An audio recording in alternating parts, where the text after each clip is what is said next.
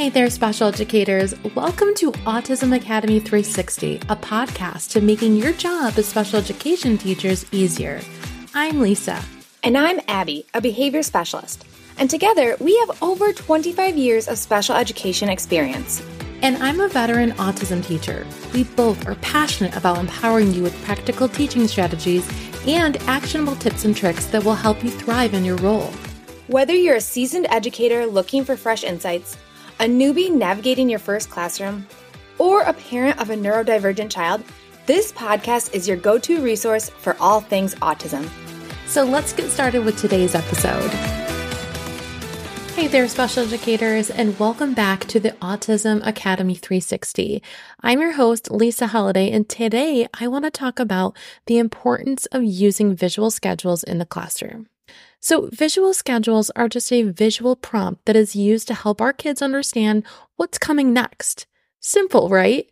But so many teachers forget to use them, and I've even talked to some teachers who think they're just a waste of time. Like, what?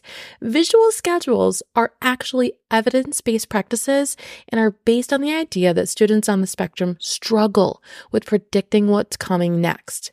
These visual schedules are made and used to help depict their day or what's going to happen next. We all should be using them. No matter what type of schedule you are using, you need to be using them in the classroom. Students on the autism spectrum often need to visually see what's coming next and how their day is going to go.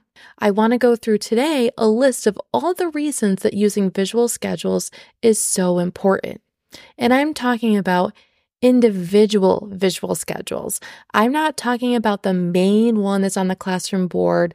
I'm not talking about a schedule that is shared by multiple students. I'm talking about one schedule that is used by one student. So let's dive into it.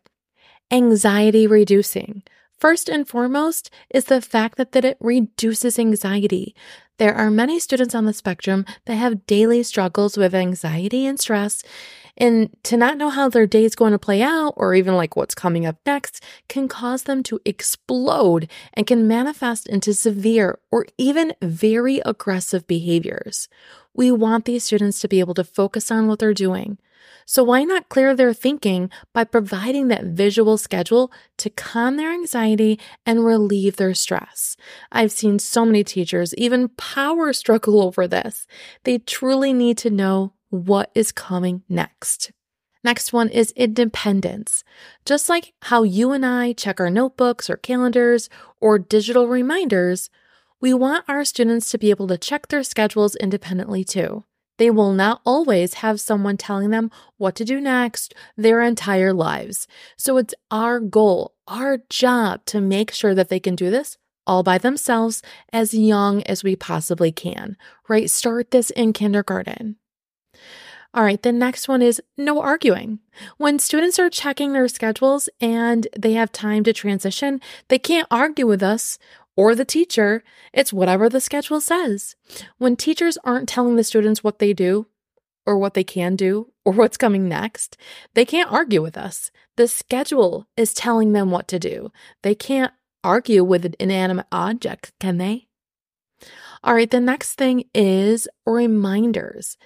Visual schedules can help remind your students what's coming next. Do you ever have a child constantly ask when lunch is? Well, this alleviates that problem and allows the child to kind of glance at the schedule and figure it out for themselves. Some kids often forget multiple times in a day or multiple times in a 30 minute session, but always have that visual schedule to refer to. The next thing I want to talk about is zero words. Most adults often forget to use as little words as possible. Using visual schedules allows us to use those pictures, and words can be eliminated altogether. Remember, kids on the spectrum have a very hard time processing those verbal cues. So, using as many visual cues as possible will make them that much more successful. All right, next thing is there are just so many versions.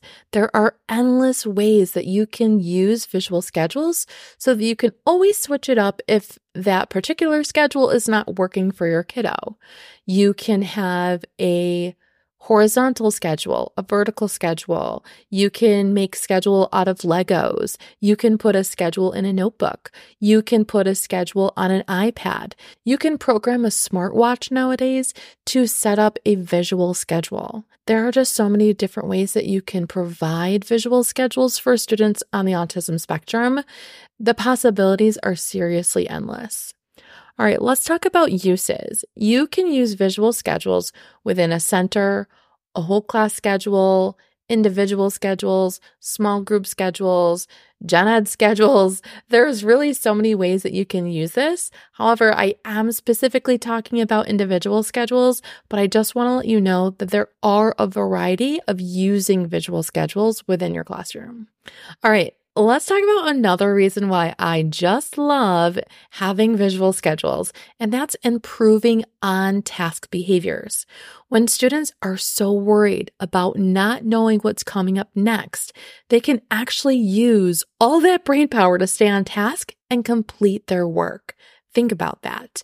I would love to see students stop worrying so much about what's going to be, happen next. They can't see a schedule, so they have no idea. It's taking up all of their brain power. And having that go away and alleviate some of that stress is incredibly important. So let's talk about how it can increase communication and social skills there really are so many kids that use their visual schedules as a talking point, which increases the amount of language and it provides opportunities for our students to use speech. It also makes talking points with their peers and other students, which can improve their social skills as well. So if Johnny has gym and Sarah has gym at the same time, they can conversate about going to gym together. Somebody might come up and point to the gym on their schedule and say, Hey, we're going to gym together. That makes them feel included and increases that communication and social skills. So I have found that there really are only three downsides to visual schedules, but really it's an us problem, not a them problem. And them, I mean the students. So time, cost, and space. I'm not going to lie to you. Planning and creating visual schedules does take some time and could cost some money out of your own pocket. Not to mention the amount of space that you're going to need either to store them or display them. But listen, I promise you, it is so worth it. I have seen students' behaviors completely turn around when using visual schedules, and I would even say it was a lifesaver in some instances. In my last district, I was on the autism resource team where I would go in and do observations for students on the autism spectrum, and I would make recommendations based on my observations.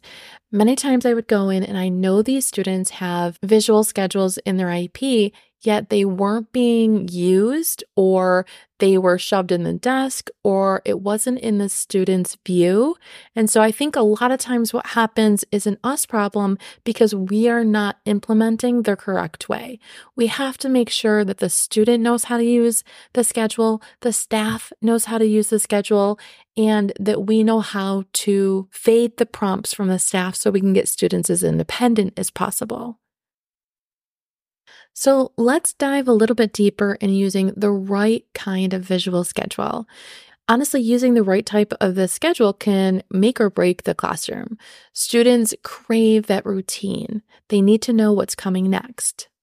Now, remember, even grown adults that are typically developing need and want visual schedules, whether it's a list on my phone, or a pacing guide, or a checklist that I made for vacation, or whatever. I also use schedules, visual schedules, so I don't forget anything or I know what's coming next. So let's talk about some different types of schedules. I'll also be making another episode where I dive deep in the different types of schedules, but I did want to give you a few so that you know what to do after this episode. So you can make object schedules. You could make first then boards, which could be used as a visual schedule you could use a picture schedule, which is basically the ones that we're always thinking about with the little icons on a vertical piece of paper. You can have a written schedule. So maybe you just write something down. You could have a binder schedule. You can use real photo schedules, just taking pictures of the activities and or teachers that you have in the building. You can have mini schedules. I'm also going to be doing another episode all about mini schedules because that's a whole nother topic. You could be have a traveling schedule, something that they can take around their building. There really are just so many different types that you could be using. I do have a pack of visual aids and a pack of color coded visual schedules that you can grab from my TPT store. I'm going to link those in the show notes. I also have a really great blog post all about frequently asked questions for visual schedules that I may consider putting into an episode later on, but I will also link that in the show notes. And sometimes just knowing the why gives us a little bit better buy in. Sometimes I have paraprofessionals or other staff working with students that have individual schedules and they really don't understand the why. Going through this podcast episode will give them the understanding of why it's so important to be using individual visual schedules with these students. To celebrate the launch of this podcast, we're doing a giveaway. Two winners will receive a $25 gift card to each of our website stores. There are two ways to enter. Screenshot your favorite episode, episodes one, two, or three, and add the screenshot to your Instagram stories and tag one of us at chalkboard underscore superhero or at Mrs. underscore Moes underscore modifications, or just write a review on Apple Podcasts. Be sure to include your name in that review. You will get two entries if you do both. The giveaway closes on February 18th, 2023. Winners will be announced on February 19th on Instagram. If you want to learn more, you can always head over to our websites. We will leave the links in the show notes. Thanks for joining me on our second episode. Catch you in the next one. Thanks for tuning in to another episode of Autism Academy 360. We hope that you've gained some tips and motivation to fuel your week ahead. Before you go, don't forget to hit that follow button on your favorite podcast platform so you never miss an episode. If you want to show support, head to Apple Podcasts and leave your rating and review. Until next time, stay inspired, stay informed, and most importantly, stay connected. We'll catch you in the next episode.